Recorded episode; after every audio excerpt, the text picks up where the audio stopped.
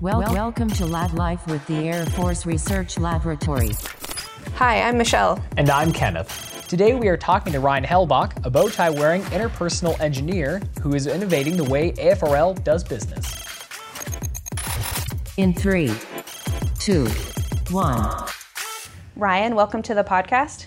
Thank you guys so much for having me on. Uh, I've been listening uh, to the last couple and I- I've loved it so far. Well, thank you. Yeah, I appreciate that. But I do have to say, I'm kind of disappointed in you today. You're not wearing a bow tie, and you normally do. So, you, you know what's funny? Over the weekend, I was like, I, I need to wear a bow tie today. I need to wear a bow tie today.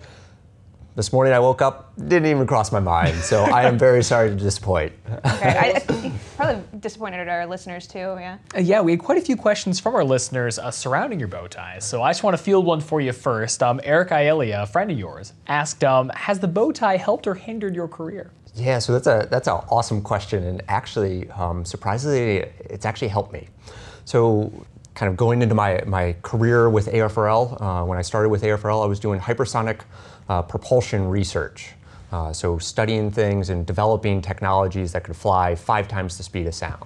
So, think going really, really fast. And I was, I was doing that, but I was also participating with the Junior Force Council, which is a, a group of more junior folks that are new to the government, new to the Air Force Research Labs. And we had a, a little lunch session where the top leader or civilian for the Air Force Research Labs came through and we had lunch with him. And um, I got to sit down and talk with him for, for 10, 15 minutes. And somewhat as a joke, we invited him. We were going to have a happy hour the next day. And so we invited him to come out to the happy hour. And what would you know? But he, he showed up the next day. And um, so didn't think anything of it after that until about two or three days later, my boss comes to me and says, What were you doing talking to this guy? Because he had sent an email after the happy hour and said, Find out who that bow tie guy is. Oh wow. I That's want, a good title. I want him to work for me. And so it, it led to this whole career opportunities that really has led to where, where I'm at today. So it's, it's fascinating how a simple little thing like a bow tie can lead to really a career change um, and, and a whole set of opportunities that I never knew existed. Well, that's amazing then. So you're saying that this bow tie has that been a nickname that's kind of chased around with you then, the bow tie guy? So, so it's funny. For a while, I started I started wearing ties, and I was like, oh man, this is kind of stodgy and old. I'll go even stodgier and older and do bow ties. And and you know, I started wearing them, and people were like, oh, what are you doing wearing a bow tie? But it helped me stand out. It helped me develop my own personal brand, if you will, that folks may not recognize who I was, but they knew the bow tie guy. And so, so especially being junior in my career, it was one way to help me as I developed my career and developed uh, within my research field. Have you seen that kind of catching on then? Are you kind of a spokesperson for like, hey guys, we should at least have a bow tie day kind of thing? So it's funny. There's there's a couple other folks within AFRL that consistently wear um, bow ties. In fact, there's one guy that wears a bow tie every day. I don't I don't wear a bow tie every day, but there's one guy that, and we always joke that we're going to get into fisticuffs when we run into each other about about who's wearing the better bow tie. I wish probably just do a poll like who wore it better. Like yeah. Get a picture of you and him side by side, no fists obviously, Yep. but And and then as well, you know, I feel like maybe one of these days we're going to be wearing the exact same bow tie, and then know, then that's a you know it's gotten awkward. So, um, one other question about the bow ties then. Uh, do you have a favorite or one you like to bring out for special occasions? Yeah, so so I have I have a few that I like. So I most of them I tie myself. I do have a couple clip-on bow ties. I will admit to that. but I actually have one. Uh, some of my uh, friends after uh, as I was leaving hypersonics and moving into my my current role, they gave me this bow tie that had uh, this uh, vehicle that I worked on. It was called the X51 Wave Rider. It was a scramjet engine demonstrator. So there's a lot of nerdy words in there, but in essence, it was a, a vehicle we got to test fly back in uh, 2010 to 2013.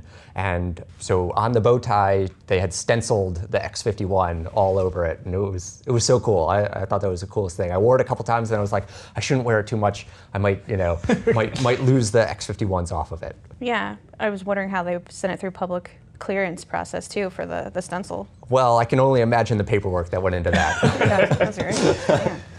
So, uh, going back on what you mentioned beforehand with the bow tie, you mentioned your own personal brand and sticking out. Um, you have a pretty unique position here at AFRL. We mentioned it earlier, the chief intrapreneur. Can you explain that? Yeah, so so I have a fantastic position. I like I like to say I have probably one of the best roles within AFRL. So people always say, "What the heck is an intrapreneur?" I actually had, um, I was in a meeting with some senior leaders, and they're like, "Did you make up that word?" I did not. It's actually in the dictionary. Um, so, so it's a term that was kind of developed in the 1980s, but it was taking this idea, and I think most folks are familiar with entrepreneurs. So, so you know, when you think of entrepreneur, you think of uh, Steve Jobs or Elon Musk or Jeff Bezos, right?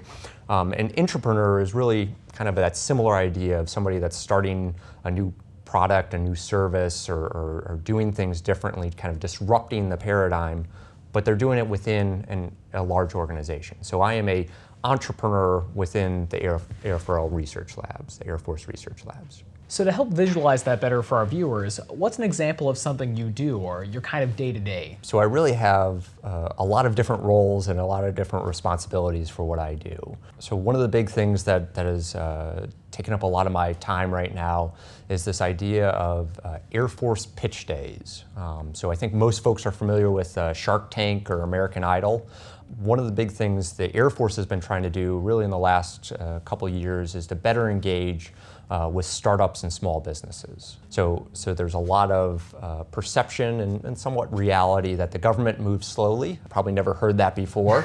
um, but uh, when you have a very small startup that needs to move quickly, that has a new technology, how can we be responsive and be moving at the, the speed that those small businesses do? So the idea of the Air Force Pitch Day is uh, to, to bring in startups. Uh, so we did our first event in New York City in March. We brought in uh, 60 uh, startups and small businesses, and they made their, their pitches for their technologies to, to the Air Force, and we made decisions to award or not award uh, right there on the spot. So a company would come in, give a five-minute pitch, we'd ask five minutes of Q&A to them, and then we'd make a decision to award or not award a contract, and then they would walk out of the room, we'd sign a contract with them, and we'd give them their first uh, initial payment. So literally all this happening in one day. And, and so largely I was uh, leading that up, again, kind of disrupting this paradigm of, oh, it's going to take half a year to do some of these things. Can we do it? Can we do it in a day? You were even paying people with PayPal, right? That's correct. Yeah. So we oh, were wow. we were using uh, it's called a, a, government purchase card, but really it's a credit credit card, credit debit card. And so we were using companies were using PayPal or um, Square, the Square readers. So we actually had something really funny. Uh, well, not funny at the time, but funny now. The bank flagged us that we were doing fraudulent activity because we were, in essence, during that day, we were, we were putting out about two, $2.5 million on these credit cards. And so, of course, the bank software sees this and it's like, we were, we were in Times Square, in a, in a hotel in Times Square, and somebody's spending millions of dollars on the government credit card, what's going on? And it, and it started shutting us down. And so there was about an hour where we were panicking, trying to make a bunch of calls and it was it was funny because we, we, were talking with the bank representative. And he, was, he was so apologetic about it, and we are like, no, no, that's exactly what we want to happen. We just we just didn't necessarily want it to happen in this instance, but um, everything worked out fine. So so it was an awesome experience. It was uh, very energizing for the government folks and energizing uh, for the startups and small businesses. That's amazing. So even the like the bank algorithms didn't think the you could award that fast. Oh no, no, they did not. They were not set up with that paradigm. oh, wow. yeah, that could be alarming.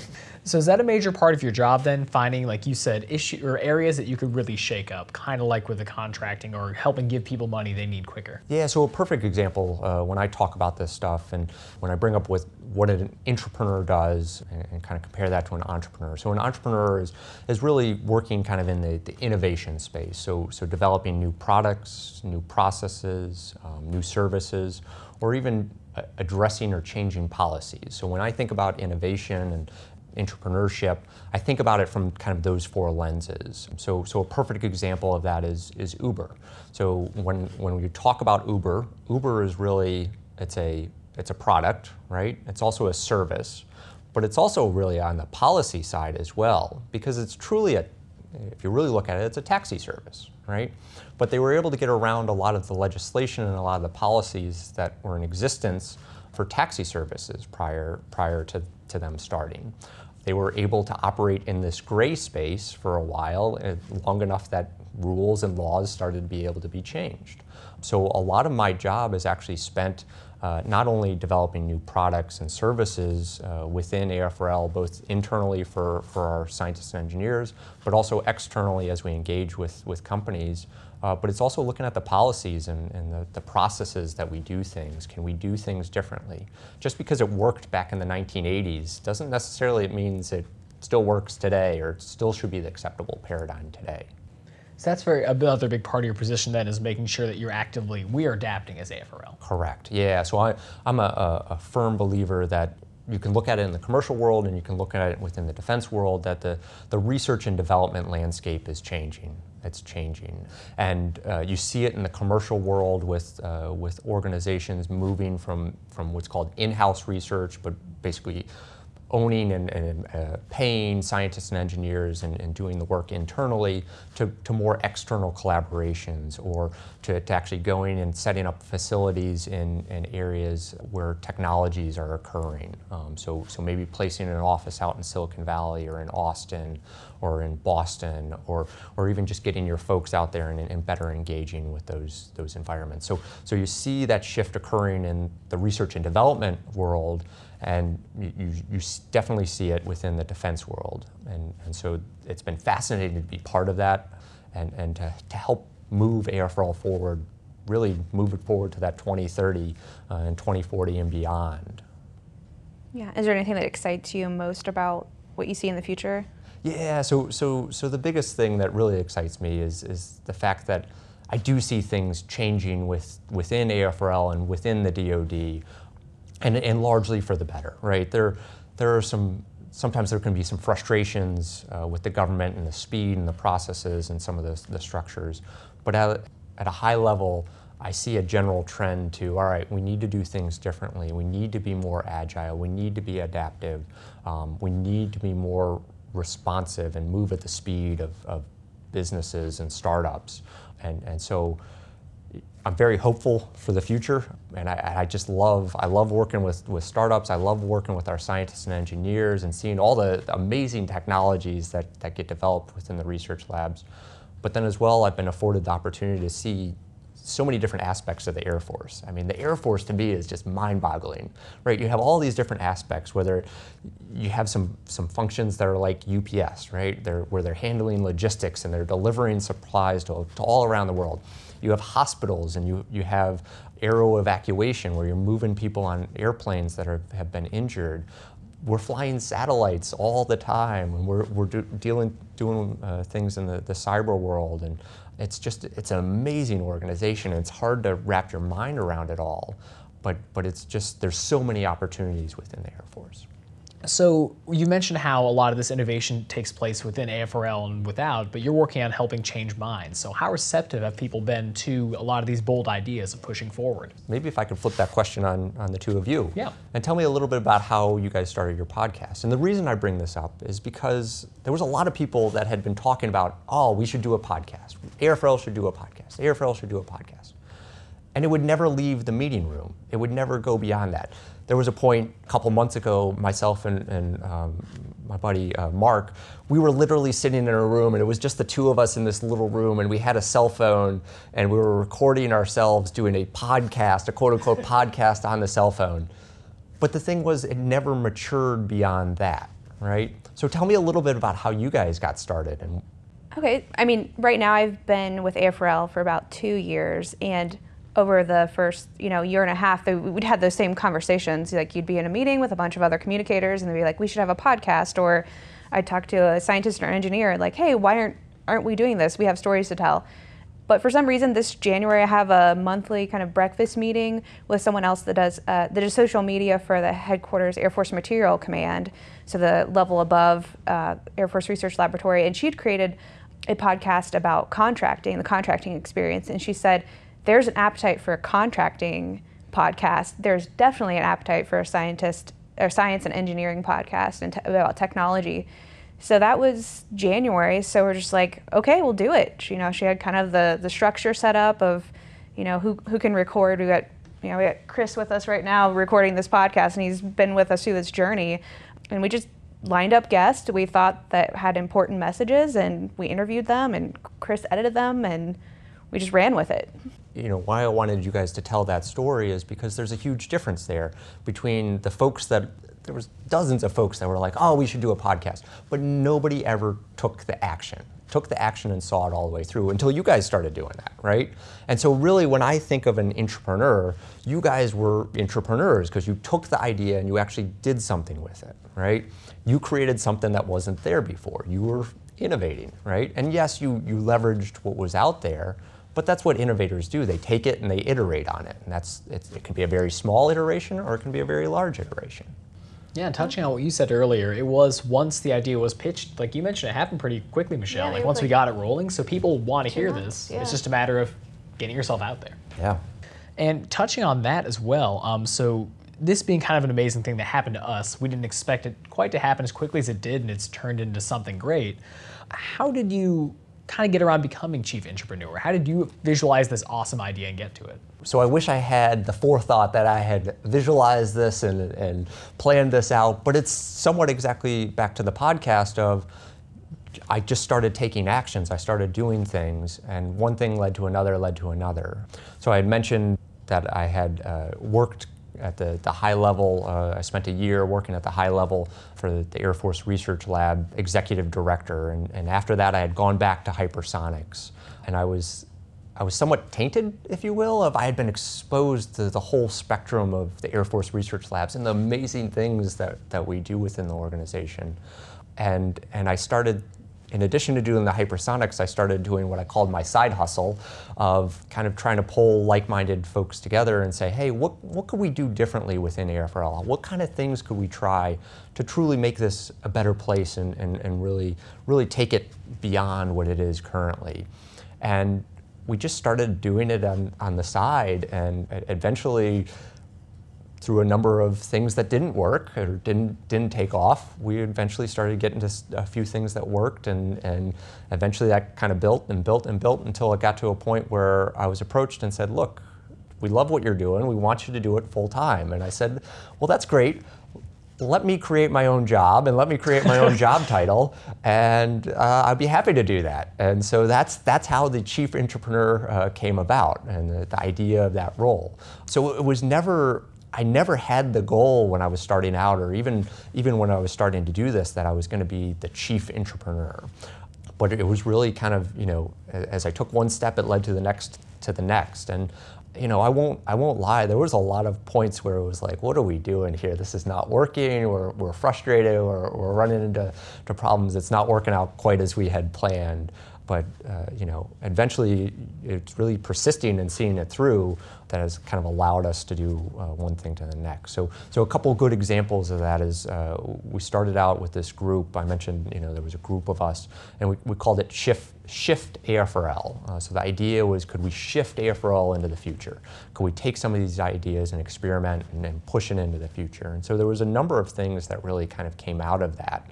So one of the things was we stood up a program called the Entrepreneurial Opportunities Program. It was, it was basically the ability for our scientists and engineers to do a sabbatical looking at laying the foundation to start a business around some technologies or intellectual properties uh, that was resident to, to the Air Force Research Labs. And that program, once we got that going, that then led to the next opportunity of, well, can we actually take our folks and can we embed them at, at Google or Facebook or other innovative companies and, and expose them to not only the research that they're doing, but also the cultures. And so that led to what we called the Intellect uh, Exchange Program, basically this idea of could we exchange our scientists and engineers for, for short durations. Um, and then that led to this idea of could we do, could we do a, a maker space? So could we actually set up facilities near where our, our scientists and engineers are located, that they could do some small scale prototyping and experimentation uh, very rapidly. Uh, and then that idea led to could we do innovation hubs? Could we actually set up physical locations that were outside of the base that were engaged with, with startups and small businesses and even large businesses as well, but, but outside of the traditional framework, kind of behind the fence, if you will. And so it's just one thing led to another, led to another. No, I was just thinking. So you've created all these tools and platforms and programs that help shift our, our thinking within AFRL to be or facilitate innovative thinking partnerships. What do you do to keep yourself innovative, like and cutting edge? you say that I've I've created all the I've largely it's been a team of us to, to Oh, make sure, all yeah. of this all of this happen. And so I, I like to joke with with my wife that I'm not really that innovative. Like I'm not truly an innovative person, but I- when I hear a good idea or when somebody comes with a good idea or, or I do see a problem that I think I could address or, or try something different, then I go do it. So, so I always kind of laugh when people are like, "Oh, you're so innovative." I'm like, "No, I'm just kind of an engineer, and I see problems, and I want to try and solve those problems or do things differently." A lot of it is uh, kind of getting fresh perspectives, but then as well, you guys mentioned with your your podcast as a perfect example is take a precedent that somebody else has done and mimic it, model it, and, and adapt it to your situation. For the most part, largely that's what I've been doing is, is taking what's been proven already or, or has demonstrated some success and then try it, a, a variation of it. And digging into that, um, how was being an engineer beforehand really helped you now kind of tackle problems? As an engineer, my belief is that you're solving problems. You're solving complicated, hard problems. And, and for a lot of engineers, that means doing a lot of math and a lot of uh, programming or, or computer-based work. For me, it, it, it means solving problems as it relates between people, right? So, so a lot of the things that we have started have really occurred between the interplay of, of different personalities and, and, and different people that have helped support and help enable them to occur. So, so as I try and solve a problem, I don't necessarily use mathematics. I try and leverage the partnerships, the relationships, the alliances that I can to make things happen. Um, so it's, it's really, more than anything, it's working with a huge team of, of, of other folks and, and tapping into the brilliant people that are out there already. Yeah, it definitely helps to be outgoing in a position like this. It's so, so it does, yeah. So yes, it definitely does, and that bow tie helps because then people are like, They know that "Ah, guy?" It's that bow tie guy. I just get cold calls to the Air Force Research Laboratory. I was talking to this bow tie guy. Oh, Ryan. yeah. yeah. You could actually get a bow tie with your name on it and start handing that out as business oh cards. man. Chief Oh. entrepreneur bow ties. See, and, and you ask where I get my innovations, it's happening right there. He's there. gonna go home now and like order die cuts of like bow ties stamp stamped on cards. I mean, hey, I think it's brilliant. So if you need a first test subject, I'll walk around, see if people catch on. It, it stands out, and people will remember that. I love it. So, uh, kind of tying it all together, then, um, for people kind of, let's say, in the position you're at beforehand, kind of looking for um, that new innovative push or something fresh, kind of like that uh, chief entrepreneur position, um, what advice would you have for them to kind of follow their dreams or something they're excited about? The big thing I was told very early on in my career was look, when, when, you're, when you're doing a job, no matter what, there are parts of it that you're going to love. You're going to love doing it. And there's going to be parts of it that you just have to do, right? So do the things that you have to do, do them well, but then try and spend as much time as possible doing the things that you love, right? And if you do the things you hate decently and you keep trying to do more and more of the things you love, eventually you'll do you'll get to a point where a majority of your time you're spending doing things that you love and yes, you still have to do a lot of the the, the stuff that makes you roll your eyes and, and groan when you get out of bed on Monday morning, but but you get to a point where yeah, I, I love what I do. Yes, there's struggles with it, but I love what I do. And, and I truly feel like I've gotten to that point. And, and so even within hypersonics, when I was, was not the chief inter- intrapreneur, um, I would even do that within the hypersonics. When I was starting out, I was kind of put into uh kind of a couple different roles. And, and one of the roles I, I just, I dreaded, and it, it, it was it was tough on me. And so so it, you know I I did it, and I did it well, and eventually it got to the point of all right, well we've got this other opportunity. Would you want to do this, or we want to grow this role? And so it allowed me to kind of hand off the things that I didn't like in order to move to the things that I liked. So we did have a few fan questions for you then at the end, uh, kind of following what we did with Eric earlier. So uh, the first one we kind of had was uh, one from Kevin Rusnick, our local historian. Uh, he was wondering, how can you leverage AFRL's 100 plus year history to promote AFRL's image in and out of the lab? So, so that's a perfect example, and and I'm a firm believer of uh, kind of going back to to this idea of science and engineering. It really is um, a series of experiments. It really is a series of experiments. And, and what AFRL has done over the last hundred years is just continuous experiments. And so, you know, when I talk about AFRL and where I talk about where AFRL should go, it's taking that experimental men- methodology and mentality and, and, moving forward. And it's, it's not only the, the physical experimentation, I mentioned the uh, flight experiments that we did with hypersonics, but it's also the experimentation with, with programs and structures and, and ways that we engage with, with other organizations and with other, other entities. So, so when I think about AFRL's heritage and where it needs to go, that experimentation has to be at the core of it. And we can't be afraid. Uh, people say, oh, what about failure? What about failure? Well, failure is nothing more than just a learning process, right? So you can look at failure of, oh, I, I tried to do a podcast and it didn't work and I failed. Or you could look at it of, I tried to do a podcast and here's what I learned from it. Well, I didn't have all the tools that I needed to, to truly take it and move beyond that. Or, well, I learned these couple things. I'll I'll remember that, I'll write that down, and I will move on and I will try another experiment, right? So it's just that experimental uh, approach. That's good. Yeah, Boldly pushing forward makes sense. I think Kevin will like that plug. Good. yeah. Uh, Dan Berrigan asked, what is the Small Business Office doing to help AFRL connect with startups around the country? Yeah, so that's a that's an awesome question, and uh, as I mentioned, I, I, love working with, with startups. Um, just the, the energy that they bring, and and as well the opportunity space that's there from a government perspective of we have so much room for improvement.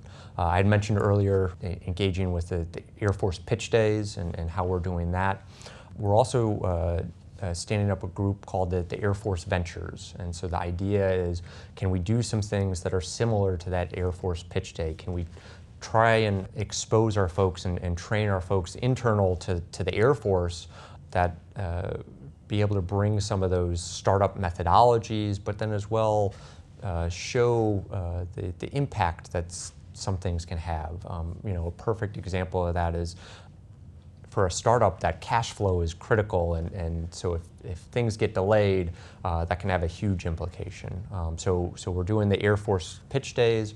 Uh, this week is the, the Dayton uh, Startup Week, uh, yes, so we yeah. have a, a defense uh, defense focus uh, track this week, and so it's engaging in, in, those environments. But then as well, it's also getting out and, um, and, engaging in, in um, uh, tech hubs such as Austin or, or even uh, Columbus, Ohio, or Cincinnati, um, and, and getting outside of the fence and engaging in ways we haven't really before. If you're a small business, an entrepreneur, someone with just an idea, and, and they have an idea that they would like to work with the Air Force, how do you recommend they start? Yeah, so the best way to start is really a combination of things. So number one, uh, in the startup world, they talk about customer discovery. So the idea of customer discovery is that I've got a new idea or a new technology. Well, I should go talk with the folks that actually are using that technology or have that problem. So, so one of the easiest things that companies can try and do is, is, is to do some of that customer discovery, engage uh, with, with Air Force entities. And there's a number of ways that the Air Force gets out and engages with, with communities, whether it be conferences or those innovation hubs that I mentioned. But then as well, uh, we also encourage companies to put in their uh, ideas through uh, a program called the, the Small Business Innovation Research Program, SBIR. And so uh, right now it's, it's three calls a year, and there's basically a number of different ways you can put, in your proposal, but we have uh, one of the things that I've worked on is an open innovation topic. It's basically saying, give us any of your ideas that fit anywhere within the spectrum of the Air Force mission. So whether that be air, space, or cyberspace, anything that might fit within that. Put in your proposals and we'll, we'll review it some of them are, are kind of out there. Yeah, we'll get the, the flying saucer and, and the things like that. Um, but some of them are things that we hadn't necessarily thought of. You, you know, the ideas that, that come in uh, through that open innovation, it's, it's been phenomenal to see over the last year as, that, as that's developed. It's important to get that widespread, so like you mentioned, you can kind of focus down and maybe pick, pluck out one of those technologies Correct. and say, yeah, of course, let's check this out. Yep, definitely. It was teleportation, right? I, I, can't wait for teleportation. Hey, I, I am say, very excited. If you know anything. Uh, the last question we had here was kind of a fun one. Wanted to see how you felt with uh, Matthew Polini's question. What is the best dad joke you've heard or come up with recently? Oh man, so so I have a whole whole slew of dad jokes that I could, could uh, go through, and and so uh, the first one is uh, how many apples grow on an apple tree? I, I'm thinking of an exact number. Give me- I feel yeah. like okay, let's say let's say 200 apples. No, all of them do. Uh, I've never heard of an apple bush or an ash, a- apple shrub. So there That got go. me. Yeah. All right. So so you, uh, maybe a couple more, Please, and Yeah, you yeah. can edit. Um, so did you hear about the the joke about uh, paper? I hadn't heard it. No. Uh, don't worry, it was terrible. Oh my gosh. Uh, so I like to tell my dad jokes. Uh, he laughs. There you go. That's there you go. Uh, one, one last one for you. Yeah. So if you're in a you know, you're in the Apple store and uh, you're getting some work done on your iPhone and somebody comes in and steals a couple a couple iPhones, uh, are you an eyewitness then? see. I actually really like these because I love puns and weird jokes. And these are great. Oh, there you go. So, And that's the end of the podcast. That's fantastic. Yeah. Um, so thank you for joining us today. Love these jokes. Ryan, thank you for joining us and teaching us about bow ties, how to stand out, and how to innovate. and thank you guys so much for having me. I really enjoyed this, and I'm so glad you guys did the the podcast. Actually, got it off the ground. Thank you. It's a pleasure. Appreciate it. And to keep up to date with future and past podcasts and to check us out on social media, make sure to see us on Facebook, Twitter, LinkedIn, Instagram, and YouTube at AF Research Lab. And make sure to stay curious. Logging off.